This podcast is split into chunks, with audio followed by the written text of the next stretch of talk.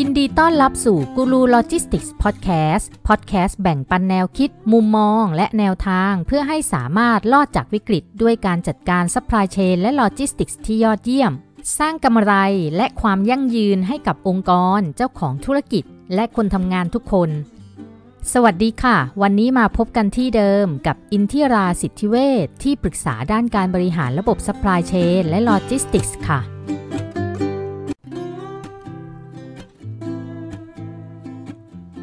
วันนี้จะขอหยิบยก 5 วิธีลดต้นทุนบรรจุภัณฑ์ ซึ่งได้อ่านมาจากของบริษัท d e f p a c นะคะ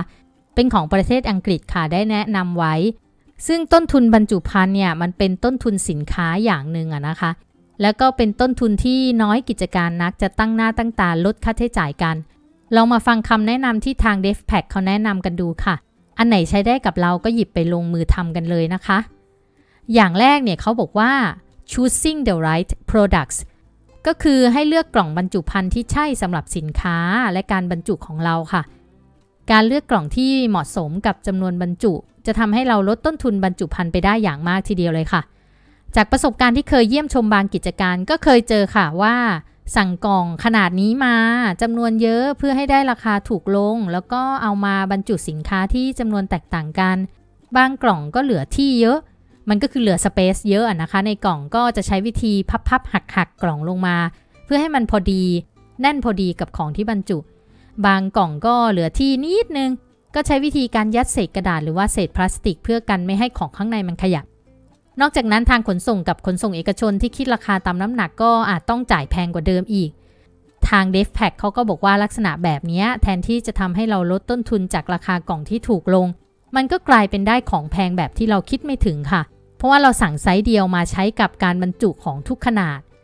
นะแทนที่เราคิดว่ามันต้นทุนมันน่าจะถูกลง แต่ปรากฏว่าเราลืมคิดถึงไอ้ส่วนอื่นที่เราเสียไป เช่น ถ้าหากว่าเราซื้อกล่องที่ขนาดเล็กลง ให้เหมาะกับจำนวนบรรจุที่น้อยลง เราก็ไม่จำเป็นต้องมาหักหักพับพับกล่อง ราคากล่องอาจจะถูกลงก็ได้ อย่างที่ 2 ก็คือ เขาบอกว่า choosing the brand ก็คือเลือกยี่ห้อสินค้า หมายความว่าเลือกยี่ห้อของกล่องอะนะคะ เขาบอกว่าบางครั้งเนี่ยการใช้ของดีราคาแพงใช่ว่าจะเหมาะกับเราเสมอไป สินค้าบางประเภทไม่จำเป็นต้องใช้กล่องดี กล่องที่มีการป้องกันการเสียหายอะไรแบบนี้เท่าไหร่ ก็ไม่จำเป็นต้องจ่ายแพงเพื่อให้ได้กล่องที่มีคุณภาพเกินความต้องการค่ะ อย่างที่ 3 ก็คือ increasing efficiency เขาบอกว่าให้เพิ่มประสิทธิภาพการใช้กล่องค่ะ เช่น ลักษณะของกล่องไม่ซับซ้อน ไม่ใช้เวลามากในการบรรจุ การใช้เวลาในการบรรจุมากมันจะทำให้เราเกิดต้นทุนที่เกี่ยวกับเวลามากขึ้นค่ะ เช่น ต้นทุนค่าแรงที่จ่ายตามเวลาการทำงาน หรือว่าทักษะของแรงงานที่ต้องมีความเข้าใจในการบรรจุเป็นต้น กล่องบางประเภทออกแบบมาแบบ modern มาก ซึ่งมันอาจเกินความจำเป็นกับสินค้าบางประเภท หรือว่าสินค้าของเราทั้งหมดก็ได้ค่ะ โดยเฉพาะกิจการเล็กๆ ที่ต้องประหยัดเงินทุนเนาะ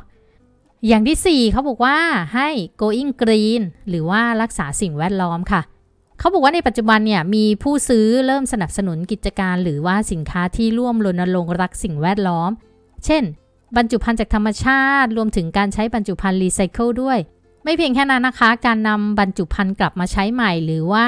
returnable container ก็เป็นตัวที่จะช่วยลดต้นทุนบรรจุภัณฑ์ได้ง่าย ๆ ไม่ต่างกันเลยค่ะ อย่างสุดท้ายก็คือ buying หรือว่าการจัดซื้อ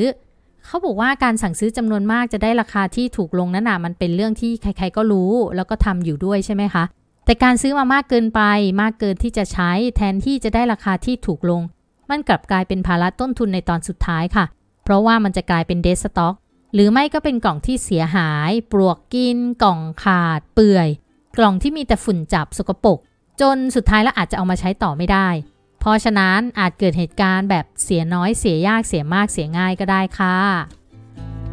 ถ้าชอบเรื่องราวที่ได้นำมาเล่าให้ฟังในวันนี้ฝากแชร์ต่อให้ด้วยนะคะ เพื่อให้คนอื่นๆ ได้ประโยชน์กับมันด้วยค่ะ และก็เพื่อเป็นกำลังใจให้กับคนทำด้วยค่ะสำหรับวันนี้กูรูโลจิสติกส์พอดแคสต์ต้องไปก่อนค่ะ แล้วพบกันใหม่ในตอนหน้านะคะ สามารถติดตามฟังกันได้ทั้งทางพอดแคสต์และ YouTube Channel ชื่อช่องว่ากูรูโลจิสติกส์ค่ะ หรือติดตามข่าวสารความรู้เทคนิคอื่นๆ กันได้ทาง Facebook Fanpage Guru Logistics เช่นกันค่ะ แล้วพบกันใหม่ค่ะ สวัสดีค่ะ